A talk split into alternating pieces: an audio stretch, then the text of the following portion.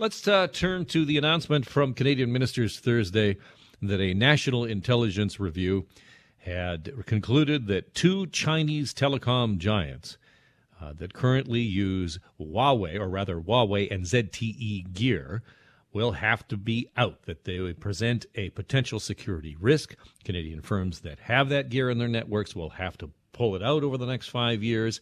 Now, until this week, Canada was the only member of the Five Eyes Intelligence Sharing Alliance, which includes Australia, the United Kingdom, New Zealand, and the United States, that had not yet banned or restricted the use of Huawei in 5G equipment.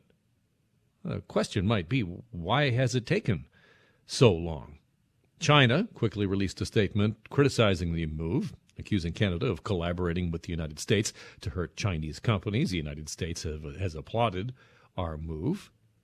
Dr. David Skillicorn is a professor at the School of Computing at Queen's University and joins me. Uh, David, I don't think anybody can be surprised by this, but I think I was sort of taken back that it's taken this long.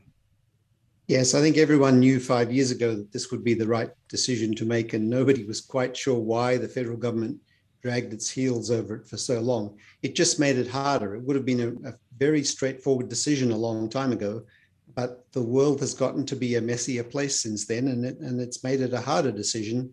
But in the end, it's the right one. I can see the the case being made that nothing could be moved on the Huawei trial while the two Michaels were still in detention in China, but they were released at the end of September of last year. So I think there might be a follow up question, which is why since then did we not move faster? Yeah, I mean, you know, in interactions with China, they're always going to try and make uh, it the wrong time to make a decision that hurts China.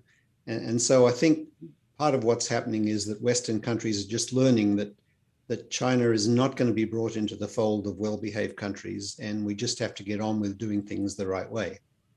All right, just getting on with it means that some smaller telecoms will have to start removing Huawei gear, and these smaller uh, service providers use Huawei because it's cheap. So, what's your sense of what the impact is going to be on Canadians from this decision? Well, I think there's a number of ways to think about it. One is that it really is very small and lots of this equipment is probably coming to the end of its natural lifespan. And they have a number of years to finish removing that gear. But one of the less obvious issues with Huawei to begin with is their the quality of the, the software and, and tools and switches that they produce. Uh, early on, the Brits decided that they would work with Huawei quite closely to see if there was a way to make it possible for Huawei not to raise these kind of security issues.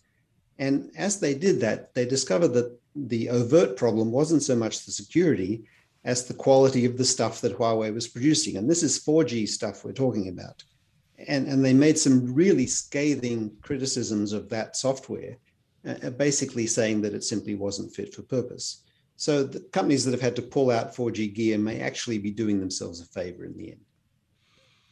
Um, does this mean that we'll get faster 5G now in Canada that we can accelerate the actual rollout because there's been this sort of, you know, this question that has just been hanging over the rollout of 5G in this country? Yeah, one of the things that this uh, delayed decision has has done is to, is to make it much more uncertain for the telcos to figure out what was going on. But I think most of them figured out two or three years ago that one way or another they weren't going to be installing Huawei 5G equipment and so, I, I, as far as I can see, they're just going ahead and doing what they would have done anyway. And this decision really doesn't impact them very much.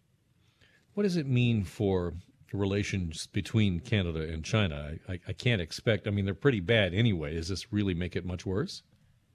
Well, yeah. I mean, if you look at the case of Australia, where they've pushed back quite hard on China for some particular issues, China has tried to carry, carry out retaliation, but in the end, Australia basically said just said, well, anyway, and, and I think modulo the two Michaels, I think Canada's going to have to learn to behave the same way. Canada's uh, China's going to do things we don't like, but in the end, we'll just have to get on with our lives. David, appreciate your time today. Thank you so much. Thanks for having me on. That's Dr. David Skillicorn, who's a professor at the School of Computing at Queen's University, talking about the Canadian decision finally goodness gracious, finally, to say, no way, Huawei. No Huawei. I I'm hoping that becomes like a chant at the next Jays game. You know, they go around with the you know everybody gets up, does the wave, and no way, Huawei. I think that'd be good. I'd like that.